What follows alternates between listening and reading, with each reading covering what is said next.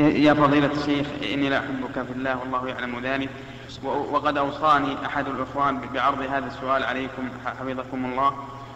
والسؤال هو: مات إنسان عن أم وزوجتين وبنين وبنات، وقد قسم المال بينهم وأخذ كل واحد منهم حقه المقدر شرعا، والسؤال أنه بعد ذلك أنه بعد بعد ذلك تزوجتا الزوجتان ثم بعد ذلك حصل الورثة على مزرعة باسم الميت، فهل ترث هاتان الزوجتان اللاتي تزوجتا؟ أرجو الإفادة وجزاكم الله خيرا. إذا ثبت أن المزرعتين كانتا ملكا للمتوفى فلهما نصيبهما، لهما الثمن جميعا، لأن حق الزوجة من الميراث لا يسقط إذا تزوجت.